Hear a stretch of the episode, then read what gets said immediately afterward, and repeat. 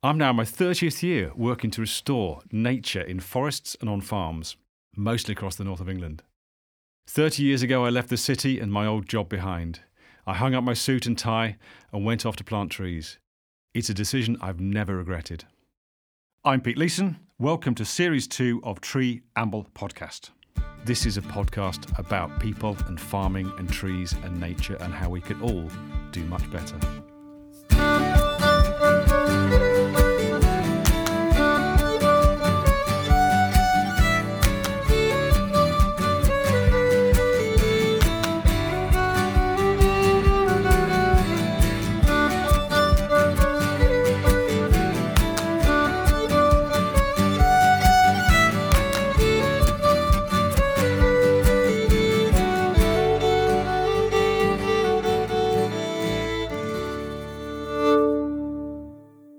Welcome back to Tree Amble Podcast. I hope you've been enjoying this series. Today we go and talk to Chris Neave on a site in Yorkshire. And uh, as you get into the interview, you'll hear all the different elements of what Chris has been up to on this site. Importantly, Chris and Helen have decided at some point to actually do something about nature conservation. They don't come from a nature conservation background. But as you can tell from the interview, they've decided, they've made a decision to invest time and money into protecting nature. And that really comes across. Chris is passionate about, about his outcomes. He's been a joy to work with, and I hope that comes across in this interview.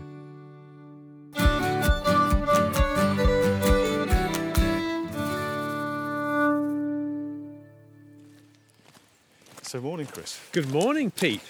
Nice to see you again. It's a while since I've been on this site, and uh, it's changed, isn't it?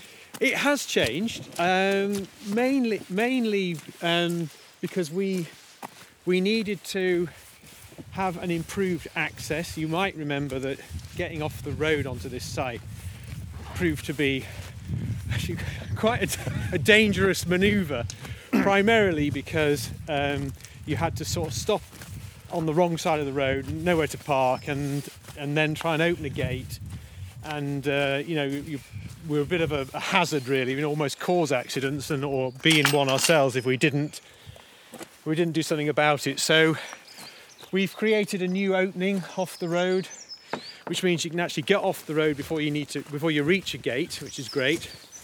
Um, not without its pretty massive, massive um, job of getting over a water main, which required the, its diversion, which you can imagine with a utility took rather a lot of time and effort and negotiation, but we got there eventually, and then we could put the track and get up to the through the woods and up to the site of a new barn, which is our sort of base now, like our farm office, really.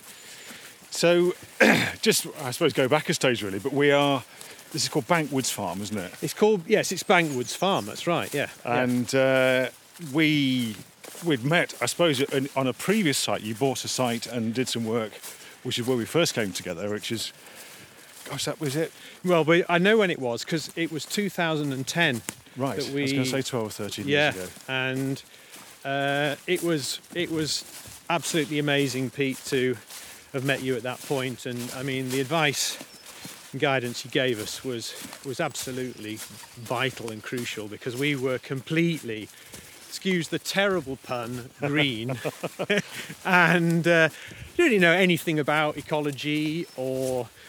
Uh, you know, oh, I'm about to take you off the edge of a. well, we just about to wander down a cliff here. Well, I don't know why I took you quite that way. That's right. Okay, just skirt past the edge of the quarry, and um, yeah, we we didn't really know how we could turn a rough bit of uh, grazing in a, in a floodplain into into a nature reserve, really, which is what we always wanted to do. And you say you always wanted to do it, but you you, you were a man of business, weren't you? So you you you had this dream of using the proceeds of the sale of the business to go and do green things. That's that's really where it came from, wasn't it? It is where it came from. Yes. Um, we, me, meaning my wife and I, and family, really, we're all just getting so worried about the direction of travel for nature. Um, you know, just it's it, it it's it was everywhere. It was on the it was on the news. It was on all programs. You know the sort of David Attenborough type thing. You just you just saw wherever you were in the world, humans were basically occupying or affecting the wilderness to such a massive extent that nature was retreating, retreating everywhere. And that just just absolutely horrifies me completely.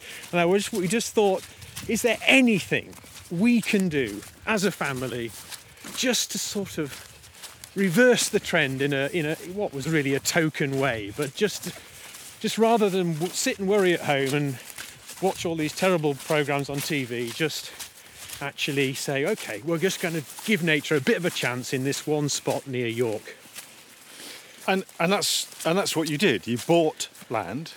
We helped you at that time with some advice and support.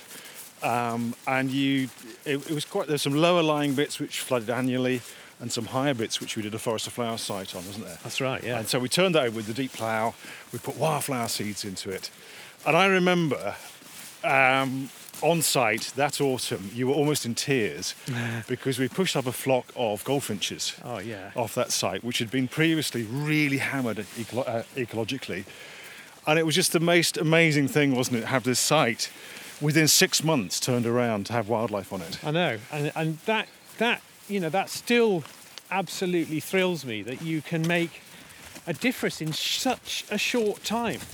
Um, I mean, the the fact is, it, it seems that it seems really that it's not it's not too late really because nature, if you just give it a little bit of a space and time, it can sort of okay, it can just come back and recolonize and uh, pick up where it almost where it left off, if it feels like. Um, and that really was was so, yeah, as you say, really powerful message for us and inspirational, really, because we thought, well, hmm, well, if you can do it once, maybe you can do it again. Yeah, So what was that site? That's about 22 acres or something what, in total. yeah, a little it? bit bigger, 26, I think. And you've added you've added to that as well. Oh yes, we got another little. We were fortunate to be able to acquire from a neighbour that moved away another seven acres. So yes, it's uh, we've not sort of to use a building phrase, we've knocked through. Knocked through to next door. to next door, um, which actually involved um, Mike, who you've just met, our land manager, uh, who's been worked in conservation his whole life, really. Well, his whole working life, I mean Yeah.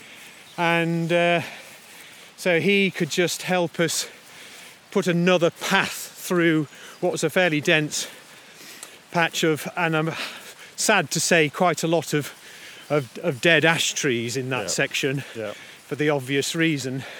So uh, he could create a path without, of course, without harming a, living tree, and uh, and now you can walk away through to both sites. Yeah. So that was the first, I suppose, site you had, and then this was the second one. This was And the second and one. I think we helped you again come here and, and and sort of think about what you might do in this space. And actually, while we've got to that point, we might as well describe where we are because we've just walked up from your new barn yeah. through what was quite intensely managed grazing fields, but sat between two ancient woodlands. Absolutely. Yeah. And now we're we're stood in uh, what looks quite a lot rougher grass now. Um, still the two ancient woodlands, but this has quite a different feel from when I remember it last.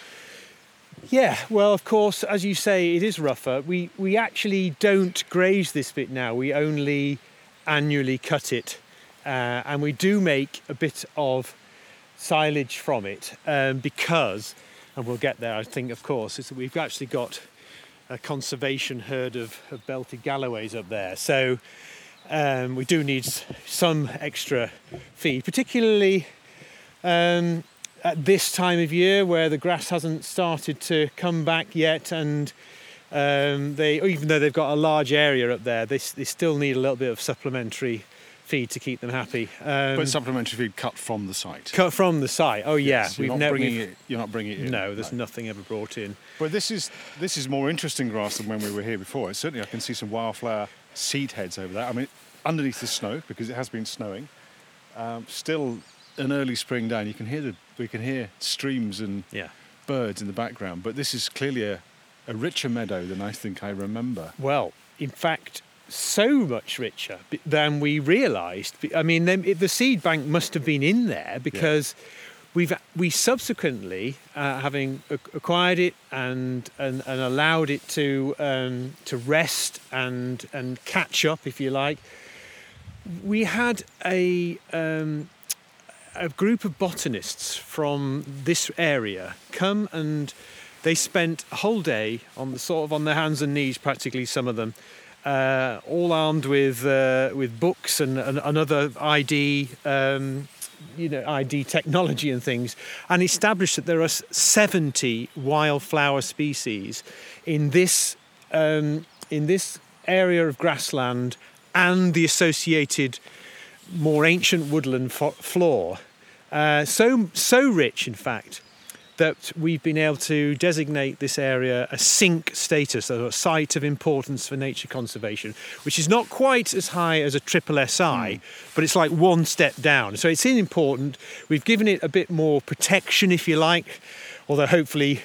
It doesn't need protection because we're going to protect Yeah, it, but yeah. you know what I mean. yeah, exactly. It's designated, it's officially accepted that this is an important place for um, for species and biodiversity. So I can see some self heal. Um, just flower heads down through there and, and the seed heads, which is fantastic. So, so we've got these two ancient woodlands. We've got this lovely meadow that you're cutting on Yeah. an annual cycle, Yeah. presumably after the after the flowers oh, have seeded, absolutely, yeah. and that's going silage, and that's feeding your your your herd, Herd. small herd Yes. of belted galloways. Small herd, yeah. There's there's um, we've actually got twelve suckling cow herd, uh, and but we also have a bull actually now, not with them because Right. he's related to some of them. So that he's like a half brother. Yep. um, and uh, Bullock keeps him company as well at the moment. Um, and he probably will. He's already done it once. He'll be going Right, out and, right. and doing what he, lo- he loves best. Right, okay, um, yep. Soon with uh, again, but uh, but the twelve, um, the twelve, but f- females and and calves are up there, um, doing um, a job for us really, which is just to um, graze a quite a um, large area, really, relative to the numbers of, of animals. And um, and they've actually got some friends as well up there. There's some Exmoor ponies. Okay. Right. So together, they're doing that job for us.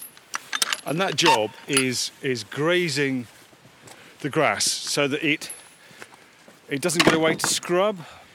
Well, yeah, I mean, it's, it's, it's, a rewilding project, so there is scrub developing. I mean, wh- when we first came here, we I was a bit concerned about the the accelerating march of the gorse, Yeah. and I was thinking, oh crumbs, the the the whole area is going is just going to be like a well, monoculture is the wrong word, but a, single single species as, as sort of gorse takes over. But in fact, um, with the animals, that you don't really get that. You get like a patchwork thing, and um, you certain and and it certainly encourages um, the creation of better habitat. Um, so I mean, we're going to be coming into the nesting season now, and and gorse does provide fantastic cover and habitat for some of our small bird species, and moreover, I mean, you, this is obviously uh, a visual thing, but Yeah. we can describe it.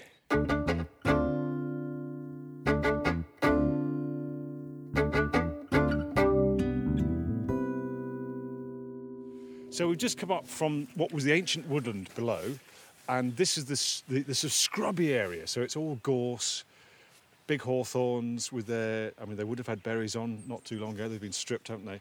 And then this birch that's that's coming into the gorse and seeding and successfully getting away because the gorse has protected it. Yeah. Um, so this is the extension of the ancient woodland up the, up the hill, isn't it? Well, it well it will be. Uh, give give it time. It definitely is. Yeah, that's where the those seeds have come from, and um, yeah, it's it's it's at a really exciting phase. Um, we've um, ba- we're basically just as I say, a combination of naturally regenerating flora, we've got the uh, the beast, the the, the cattle um, that are um, just doing enough grazing. Uh, it's the you know they and their the, the you know their their manure uh, spreads the seed. The uh, their hooves um, with the pressure you know, of all bearing down on just four points on their on their on their feet presses the seed into the soil, and we really see the results of that. Right. You, if you, if you were here in say two or three months' time, um, the, the number of flower species now that are coming up. I mean, we see we see huge, great patches of harebells. I mean, Right, yeah, it's, yeah. it's it- for example, but there's all all manner of stitchwort and and oh, I mean. Uh, Helen knows the species better than me, and uh, they're just they're just coming back. It's it's fabulous. So this is an interesting place, isn't it? We've got we've got an old framework of agriculture here. So walls, bits of ancient woodland, small pastures. It's on a it's on a south-facing slope. Um, but when we arrived, there was a it was it was heavily sheep grazed, wasn't it? And we didn't see this ecology.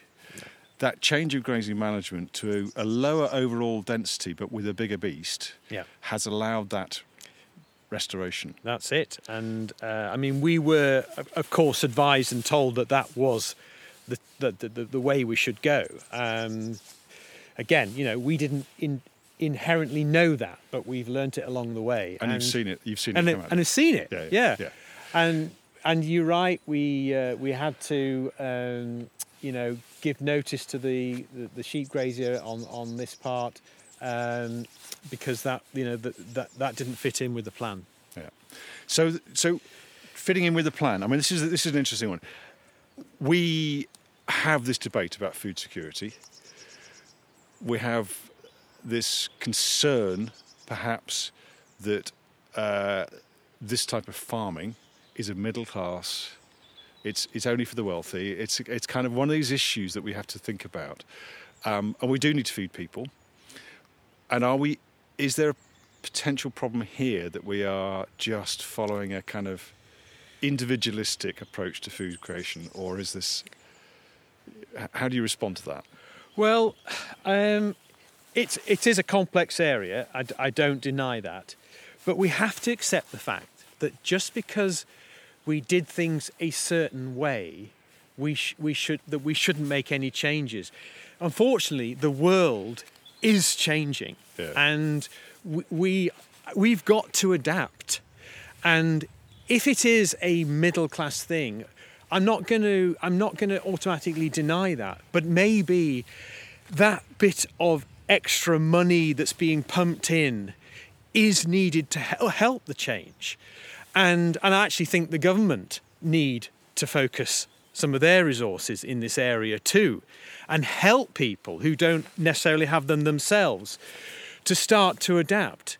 And I mean when it comes to food, I mean, okay, I would say this, wouldn't I? I, I've been a vegetarian for decades. I'm now actually more, even almost entirely vegan. And, and you say, well, you'd say that anyway.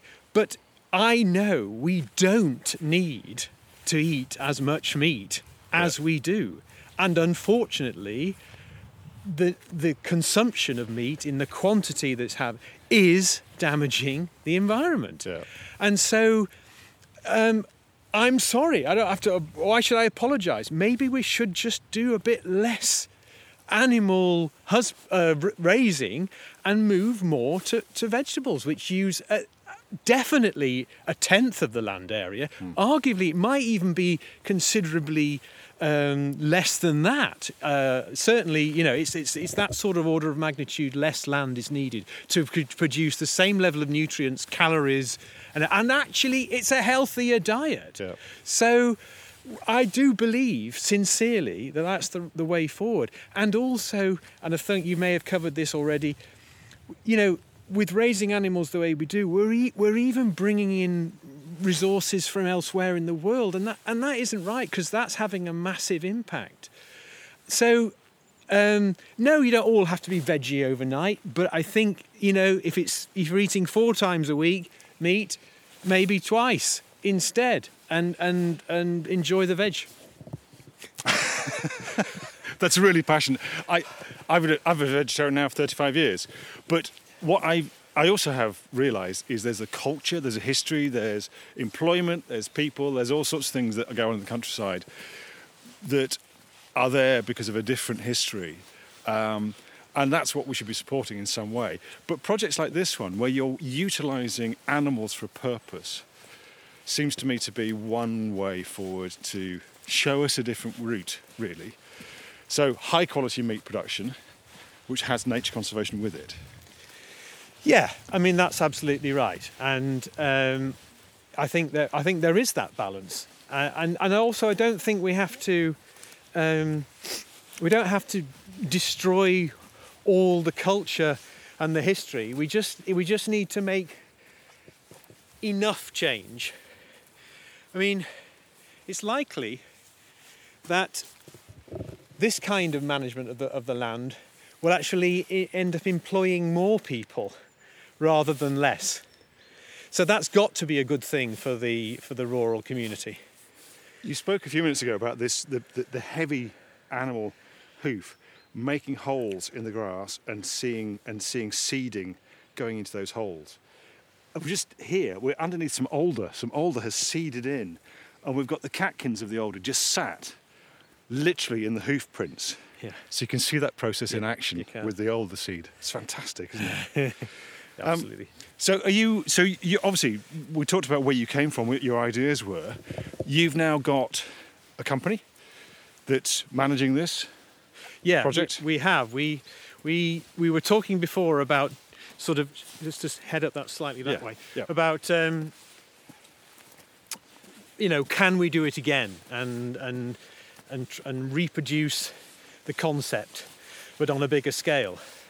And we realised that actually the only sustainable, and by that I mean every every aspect of that word, way of doing it would be to um, have an enterprise with income which can support all of the activities and the em- employ and pay the salaries of those employed in doing the work. And so we came up with the idea of Make It Wild. That's our our company, and Make It Wild's uh, mission statement, if you like, is it's not our aim to protect nature; it's our purpose.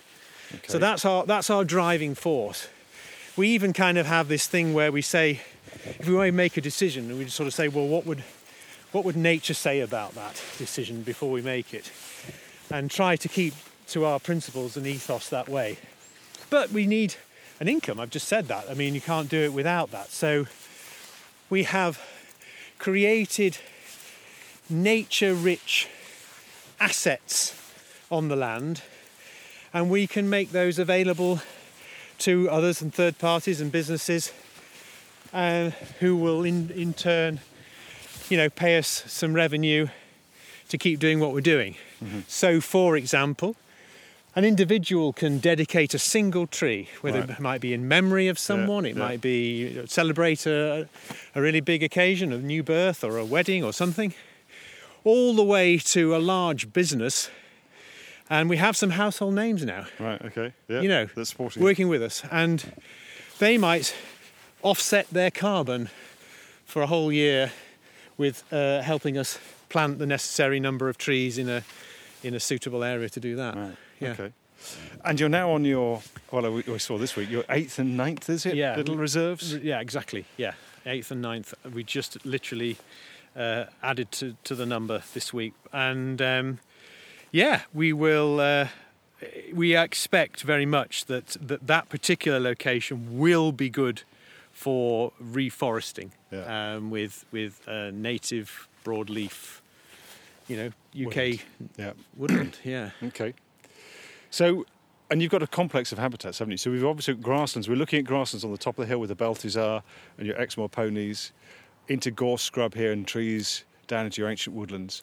Um, but I know you've got wetland sites as well. Yeah, we we we well, we love water, so to speak, and and, we, and we try and encourage it wherever possible. We, you, you, I mean, you, you, Pete, know, will know this very well. You know the concept of leaky dams. We Yeah. we we've cook, put quite a few of those in on the water courses, um, which you know slow the flow, uh, uh, particularly at times of uh, heavy rainfall, and then it, and then you know the, the, the dams sort of silt up a bit, and you get spreading out of a boggy, wet area, and that's that's really um, a uniquely important habitat in its own right.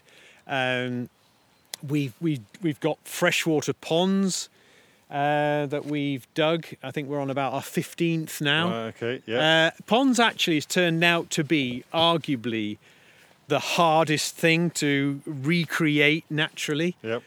Um, most of the ones we've dug don't hold water all year round, even Yeah. though you know we've tried as many ways of doing that before we resort to a liner because you know we didn't really want to have to. Um, but we have scrapes, and they are seasonally wet anyway, and that's fine. And Yeah. they, and we get we, you know, we are seeing amphibians, you know, the frogs and toads and newts come and use these uh, environments. So that's great. That's what we wanted. Yeah. Uh, and slowly but surely, the plant, the, the, the, the freshwater plants are colonising them too. That takes quite a long time, actually, as we've Yeah. discovered. Um, in fact, a lot slower than the arrival of mandarin ducks, which was the first occupants of, uh, of the pond we did down there. Um, but yes, the really exciting project, really on a bigger scale, a wetland restoration. Um, I'm, I'm, no one wants to uh, accelerate time, but I kind of think, ooh, I wonder what it'd be like when you look back in 10 years' time, what that's going to be like. Because we have uh, fortunate to own a 65 acre site which floods. I think Yeah. I think the Environment Agency want it to flood. The Yeah. way they've done historically done the bunds and Yeah, and allowed the water in even when it's not the river's really not that high. So that that will get several inundations a year at the moment. But it, but it always it always dissipates. It always escapes Yeah. down all the drainage yeah, channels yeah, and ditches yeah, and yeah, everything, yeah. and even through holes in the bund. I think I don't know whether they're deliberate or they've just occurred and never been Yeah. renovated or whatever. But um, so we're just going to gradually, not overnight, just see what happens if we scrape a bit here, fill a ditch there, Yeah. And just allow that some of that water to, To hold. to hold and stick around. And I know that when when the water comes anyway, we get we get such massive flocks of, of, of you know geese and ducks of so many different species and, and, and waders and everything else. They come, but just for a short time, and then they Yeah. fly away again. We want them to stay because we would we would actually think this this could be. It's called, it's called Skipbridge. It could be Skipbridge Wetland Reserve, in- Yeah. and, and, and, and we'll have people stopping and watching them all day long. I hope. People is very much one of your things, isn't it? So what you've done here, you've created a classroom, haven't you? We have. We we we have done exactly that. We've um, because we've we recognise that um, if you're really serious about spreading the word about nature recovery, you have got to get people enthused and involved and and and, and because you know this isn't this isn't going to work as a tiny sort of one-off operation. You actually need people to go out there and say, hmm, you know, I quite like the idea of doing that, or even rewilding my garden, or whatever it is. So, so we have nature-based activities.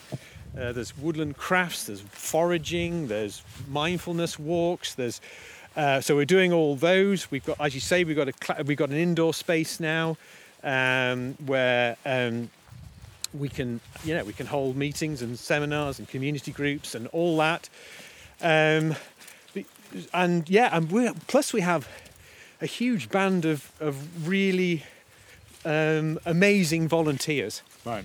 and we have a volunteer session every single week and um, and they have been a complete inspiration to us. They the they absolutely love getting stuck in. It doesn't matter whether we're repairing a stone wall or we're uh, digging a pond or um, I don't know collecting some tree tubes from from our project 10 years ago. Um, it- you know whatever whatever. I mean we organise a rota of, of events and, uh, and and tasks.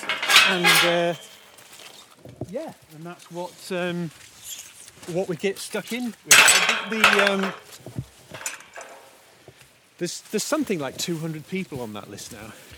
So you've turned here what was, yes, a sheep farm, so producing meat and food, but it was one person's land.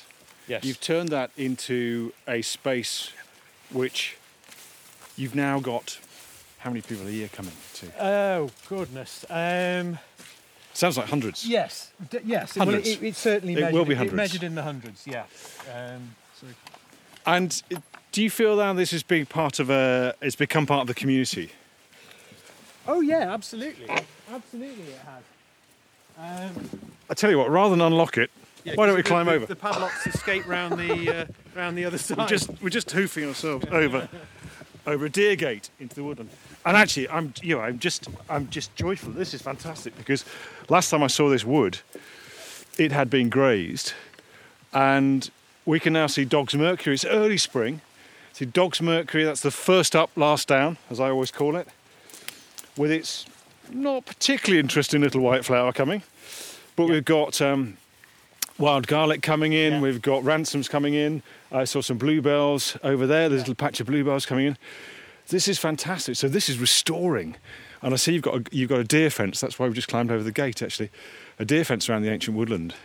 Yeah, we um, we again with advice we realised that um, sadly uh, an ancient woodland like this, its its prognosis, for want of a better word, for the future, was actually quite poor in that it, it's it's got some fantastic old mature trees, but nothing much else is coming through. And so when they would eventually go, um, unfortunately, they, it, they wouldn't be be replaced um, because deer were browsing all the new seedlings um, and and saplings that that that would appear. And uh, you know, as I say, in fact, the only the only tree that we know would be still would be here would be holly because they seem to not take such an interest in that. So, uh, with the exception of holly, I don't think there would be much left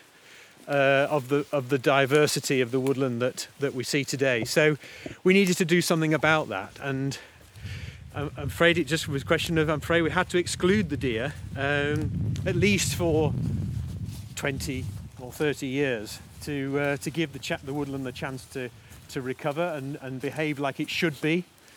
Um, so that's a not, that's a long-term vision for this area. It's about 30 acres of woodland, and it required nearly two kilometres of deer Right. fence. Okay. That's quite a lot. Yeah. Quite expensive as well. Well, it was expensive. Thankfully, there was at least a countryside stewardship grant which contributed to uh, to some of that cost, about probably about half of it. And I mean, we are now in, in that woodland, and you know, we're looking up at. Um, we've got some big ash in here, sycamore, oak, cherry. Uh, there's some alder. Looks like it's been coppiced in the past. That alder, so it's probably been worked this woodland for some for some period. And as you say, holly as well. Some fairly fairly substantial hollies, but there isn't much under the The under that canopy, is No, there? no, there isn't. So, and this is probably the state a lot of woods have been in for a long time. And I, I'm really conscious that when we go for a walk with people, and it's oh, it's what a fantastic woodland, and I'm there going, ooh, well, it's not actually that good. Mm, Sorry, No, you know, no. and think, oh, it's, but it's woodland, it's got big trees. It's yes, but it's not dynamic, it's not vital, it hasn't No. got the energy No. you'd hope from a woodland. And that's certainly what we found when we came here was yes, ancient woodlands, yes, flora, but they were in a state that they'd been grazed through. They were they were very porous boundaries, and actually those woodlands, they'd still be here in 50 years' time, but they might not be here in 100. And it's the time scale of these old woodlands. They've been around, yeah, in a sense, forever. Certainly mapped in 1600-ish Yes. as, as being woodland then, so they, we know they've been around for 400 years. But they're slowly declining, and that slow decline, generationally for us, isn't very visible. But when you when you realise over maybe your grandfather or Yeah. your grandson or daughter or Yeah. grandmother might not recognise what you see today, and that's sad, isn't it? Yeah, absolutely. So, Uh, looking after these is really critical. I believe so, and um, and hopefully the again I keep I keep saying this. Hopefully the government will help um, with this area because we've, we've we've only got I think it's is it two and a half percent of our ancient woodland that's remaining. I think given you know going back to sort of Tudor times or whatever, and we have to look after what what Yeah. we've got because it's really precious. I mean, this is the equivalent of the rainforest of, of the UK. I mean, yeah, it doesn't behave like a rainforest, but it's it's as precious as. Well, you say that, but here it isn't. But actually, we've got we've got plenty of, of ancient woodlands that are now considered rainforest again. Yes, is it like the, is it the Caledonian ones? Is it all? Well, it's it's it's a it's a climactic belt. A so really, it's where we have enough rain yeah. and ancient forest. Okay. Together. Yeah, so that's right. Yeah. So that's there. So, but where we are now is not is not quite in that zone, but it's still ancient woodland of very high value. But what's lovely now is you've got this complex of habitats which you're improving with your conservation grazing Mm-hmm. of wildflower-rich meadows and some wetlands Yeah. and some areas you're re-wetting with Yeah. your with your leaky Yeah. dams and the ancient woodland. Yeah. Well, that's why we fell in love with this place because it, it has such a patchwork of, of, of habitats, and and for us, um, you know, we don't quite have the luxury of um, of a, a, a, a ginormous area which you can you rewild and and attract a, a multitude of species. You, you've actually got to slightly help um, a bit more, a bit more hands-on, and say, right, well, we're going to, you know, we're helping, we're, we're helping the wetland species, we're helping the woodland species, we're helping the grassland species, and um, yeah, this site has it all, and we've just got to um, to try to keep helping those individual areas um, for, for the maximum effect, if you like. But that habitat restoration is joyful, isn't it? That that's Yeah. really Yeah. It, it's helping it go from you know it's already good, Yes. or it's got the elements, but Yeah. it's then taking that to the best place possible, isn't it? Well, it, it is exactly right, and we see it. We're seeing the effects of it. For example, if you let um, if you let grasslands, um, you know, grow to the extent to which they do, uh, and uh, then you the fir- one of the first things that, that recovers, if you like, are all the small mammals that live Yeah. amongst it, Yeah. and they got the cover and the protection and everything. So, and of course, what loves to eat mice and voles, owls and other raptors and things. Yeah. Well, every time we put a barn owl box up or a tawny owl box up, they're getting occupied. Yeah. And we, you know, last year we we we know that we fledged in one box three young owlets, uh, barn owlets, um, and we were fortunate to have a lady who is licensed to handle and, and ring them. So, you know, we we, we did that exercise, uh, and we've had to put more boxes up because those fledglings, you know, they need a home of their own. You know, they can't compete with their own parents and so on. So, it, you know, we are seeing that you can create a bit of a local ecosystem just by doing, you know, what we're doing. Brilliant. And, it, and I can see in your face that, that, that, that you, this is this is now your life's work, isn't it? I, Yeah, can, I can see that this is what you. Yeah, I mean, we maybe started a, a little bit later than uh, we might have wanted, but it is. It's sort of, uh, it, it, it, you know, what what we will occupy us and forever now. Yeah, definitely. So your business days are they behind you, and this is this is what you're doing, or are you? Well, it's it's it, it is yeah in, in the, the business in the sense of the way I uh, you know live the, the first part of my life, if you like, working life. But but this is still a business, Yeah. and so I've had to um, employ some of the same principles um, in this in this line as I've had to, you know, in other. I, I you know I had a, a laser eye treatment organisation and a Yeah. network, and uh, you say, well, that's nothing to do with ecology, and and it isn't. But running a, an organisation um, to make sure that you know you look after your your clients and that you have the right you know you have the the materials the raw materials and you have the it's all it's all similar principles um, where it's just that the product here is you know for us is it's nature nature and people. and well and people of course Yeah. it is Yeah. absolutely right yeah So we've just come out of the ancient woodland block into the area which I think we one of the first areas we helped you with really when Yeah. you when you came here, which is a big area of planting. Um, and I'm looking at at young alder, which are probably now 10, 12 feet high. We've got birch, we've got Uh, there's one or two sycamore. There's lime in there as well. Small leaf lime, fantastic. lime, yeah. It's, do you know what? It's, kind of my favourite, I think. Really, still. Is, Mm. is it? Don't tell the aspen because I love the aspen as well. But but that the the red colour on those small leaf lime is is fantastic this time of year. It's a it's a beautiful colour plant, and that will be brilliant for bees later on. And there's oak as well, Yeah. and um, and field maple I can Yes, see. field maple. Yeah. So this is a lovely, rich, uh, planted addition to our ancient woodland. Um, do you are you concerned that perhaps some people might say you should have let, just let the woodland expand of its own accord, or or do you think planting's been a, a necessary thing here? Well, um, you could argue that uh, in a purist way, um, you, you best thing to do would have been just to let it gradually regenerate, and the two woodlands, or in fact, actually, there's Yeah, several more different there's- there's pieces pots, here. yeah, There's, tec- yeah. there's technically four distinct pieces, each with a name, in fact. But um, you could say, well, they ultimately they they would in, they would reconnect.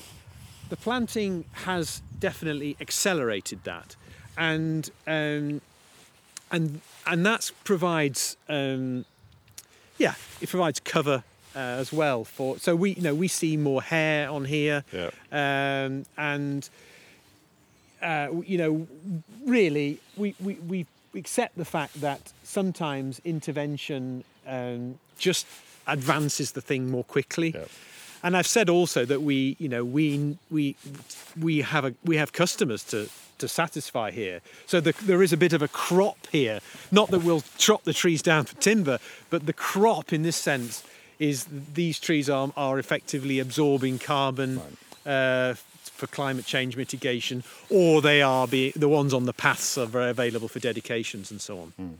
Okay, but you've you've also got plastic tubes here, and we've talked about the deer already, but I'm assuming that those are necessary. Well, yeah, that, that's a really interesting point because um, we we first of all planted before we had deer fence, so we definitely needed um, we definitely needed the protection for the young trees.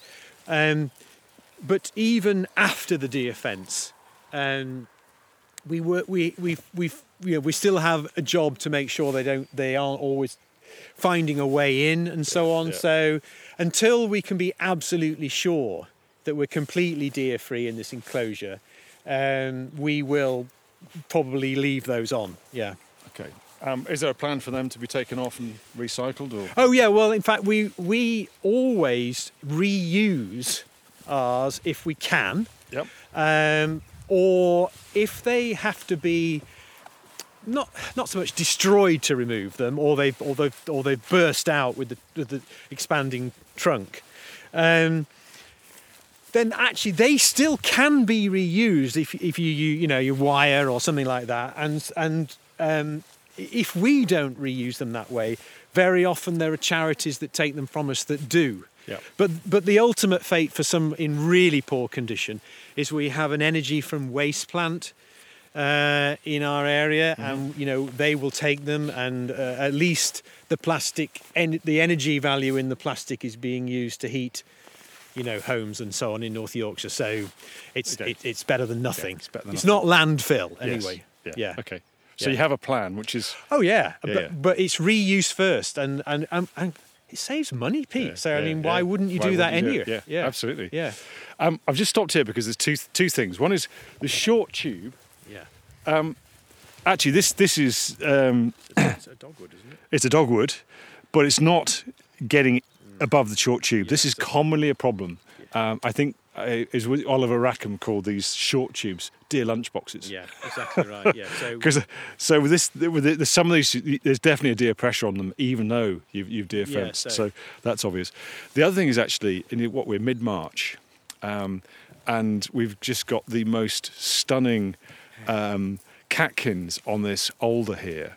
Um, the alder bark is slightly flecked, but the catkins are what um, uh, 50, uh, 50 millimeters, 75 Yeah, millimeters yeah, yeah, long Yeah, yeah. wonderful shades of, of browns, and of course there's ma- male and female catkins on the same plant. So it just it's just fantastic to is think you planted this tree, and now it's Yeah. having its own seed. Yes. which the cattle are treading into the ground up the hill. Yeah. Amazing, isn't it? It is amazing. Um, See, tree planting's brilliant, isn't it it? is. It is. Because it just gives you, it gives you not instant feedback, but pretty quick feedback, doesn't it? And we've got some that are in a particularly wet patch down there Yeah. that are, absolutely flying. I mean, they, they love it there. So, um, yeah. But even here, I mean, they're doing very well. Um, one of the benefits on a site like this, which is relatively steep and takes quite a lot of water, Yeah. is the reduction in flows of water off the site.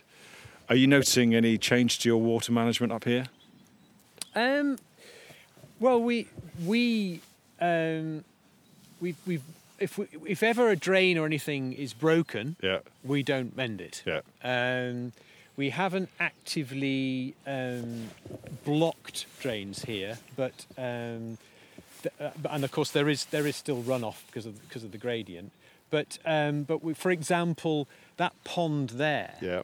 it takes um, takes runoff from up near the new building, and we deliberately, if you like, even piped it down Yeah, to, yeah. to to keep that filled.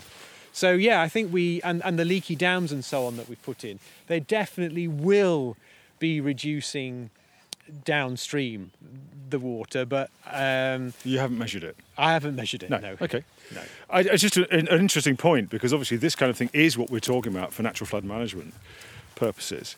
Um, and it is useful, but as you say, you've got to measure it to make to make absolute I, certain I, about I, I don't know that for No. sure. No. Yeah. So we're just wending our way through the plantation back to the bit of ancient woodland we started our journey in this morning. Um, I have to say, having not seen the site now for three or four years, Right. Yeah. and coming back again, it's it's amazing to see the changes. um, and what is lovely is the fact you've you are repeating this and you're doing this again. Um, when are you going to stop? or are you going to stop? Um, no plans to stop at the moment. I mean, we, we're building up, you know, a team of of, uh, uh, of active employers and employees and um, and volunteers. We've got um, expertise um, that's joining us all the time. I, I, I mean, there's no reason really why the Make It Wild concept can't continue to to develop. In fact, we have landowners now, uh, and we're about to, we're literally about to, if you like, sign up our first one, who they're remote from us. Or in Right. fact, that particular one is in is in is is the Buxton area, sort of the, near the sort Okay. of Cheshire Derbyshire border, and um, so it's not our land. We won't manage it, but Make It Wild will run it under the umbrella, okay. Yeah. almost like a franchise concept. Right. Okay. So, you know, they will be meeting the same sort of standards and ethos and and expectations that we want here. They will be delivering for us there, and and probably it will attract because just because although although we do have national interest uh, from companies and so on what we do and sh- and partner with us, you you would definitely see a concentration in in Yorkshire Yeah. because it's on their patch, Yeah, you know, yeah. and and you know if they're looking for sustainability projects and they're being offered, you know, some scheme, I don't know, it might be in Africa or somewhere like that, that they feel a bit detached from it. Yeah. But if they see it on their own and they literally can come here and and see what their investment, if you like, is, is is achieving, and their own employees can come and spend days out of the office doing team building and tree planting or whatever, and, and we we've, we're seeing that more and more. They want to get involved themselves. It needs to be local to them. Yeah. And I think what will happen is that that same thing will happen in the Derbyshire businesses around yeah. around that project. yeah. We've got another one in Norfolk Yeah. where that, I think that's going to come to fruition too. Right. So there'll be like satellites of it, and we will just, you know, our website and our product range, for want of a better way of putting it, will be made available on assets that we don't actually own, Right. but we just sort of sharing, if you like, in the idea. That sounds very powerful, and I, I particularly like the idea that we get employees of companies out. Yeah. And when I when I've I've done through my work, I've, I've had people from all sorts of walks of life. One of my favourite memories was um, a lady who'd, who'd worked in the um, biscuit factory in Carlisle. And we'd taken her out tree planting, and she was on her knees, she was covered in mud. And she said, to, she looked up at me. She said, "Peter, I've been on custard creams for 17 years. This is the best day of my life." Oh, well, that, uh, I, I, But but I how, totally get that, But how yeah. do we get to people of, of, of all walks of life, all ages, all all creeds, colours, whatever, to think about nature conservation? And the way we do that is by getting them onto sites and talking to them about it.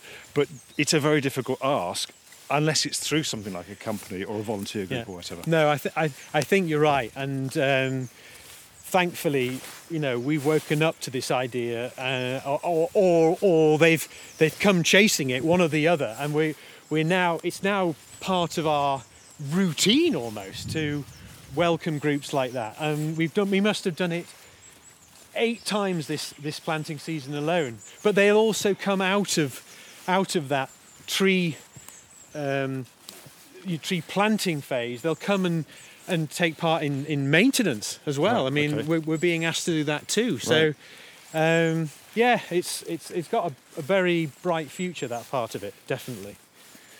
Well, as we're getting towards the end of the walk, Chris, all I can say is thank you so much for spending time with me today. Um, I'm just going to hang around the wood and, and, and actually listen to these birds and get some recordings of these, hopefully. But it's it's really lovely to have worked with you for over a dozen years and see that you're just you just from that, that those early days of not knowing much, knowing you want to do something but not knowing really anything about nature conservation, to now be managing ancient woodlands, pasture, wildflower areas, wetlands, in the way you are doing for nature and for people Yeah. Is fantastic. So I, it's been a joy. Thank well, you. Well, thank you, Pete, and thank you for the, again for that. It's not just the earliest advice. You've been you've been on the end of a phone or email, well, throughout, and um, and your colleagues as well that Yeah. you've introduced us to. So, you know, a big thank you to you too, because actually, without your initial push and and enthusiasm of Yeah, your own. yeah. We wouldn't have realised it was possible. Actually, we really wouldn't. And going back to that first moment, you know, like you say, the flock of finches, or the time we were there as well when the air, the trees were in the ground, uh, and the air was absolutely full of buzzing. You Yeah, know, it, yeah, yeah. literally and metaphorically, if you like. And that those moments tell you that you're doing the right thing. Great. That's lovely, isn't it? Yeah. Thank you, Chris. Um, hopefully, we'll be here in the next 10 years and see another Yeah. suite of changes. Yeah, absolutely. And I'm just going to have five minutes with the birds because they are clearly loving it.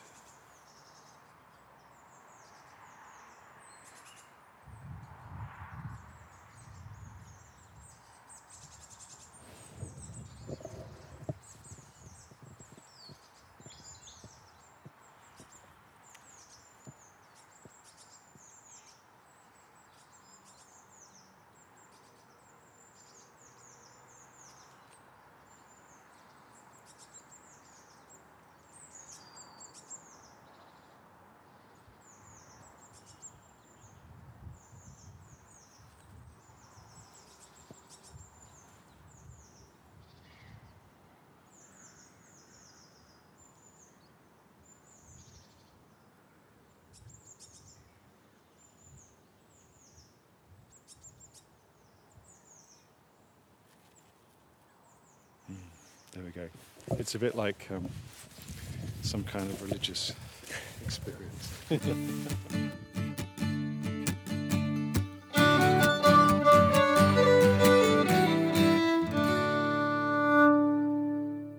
One of the amazing things about my work has been to meet all these people and to see what they're trying to do for nature conservation and farming and joining those two things together. But one of the joys for me is actually that I might work with somebody on a site for a while and then I maybe not see them for two or three or four or even five years, but then I go back for a reason.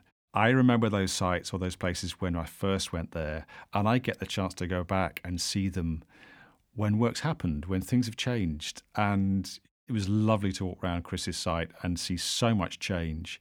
and just to hear and see nature coming back. Beautiful, wonderful thing. Next week, we are back to Cumbria. A great interview with Chris Hodgson from Rydal. Chris is a sheep farmer through and through. You can hear in that interview just how much fun we have, uh, gently taking the Michael out of each other. So do listen in next time to Chris Hodgson um, on Tree Amble Podcast. You've been listening to the Tree Amble Podcast, written and produced by myself, Pete Leeson. My special thanks go to Pete Ord for his awesome production and mixing skills. And actually, Pete and Pete, both of us, we wrote the music, so thanks very much to Pete for his input there. The recording was on location with mixing and production at the studio at Sunbeams, part of the Annie Mawson Sunbeams Music Trust. Thanks also to all those lovely people who were interviewed Simon Wakefield for the artwork, and my special thanks go to those who gave me the confidence and support to make this happen Angela, Anne, Catherine, Tim, Tim, Kevin, Emma, Nick, and Paul. Thank you.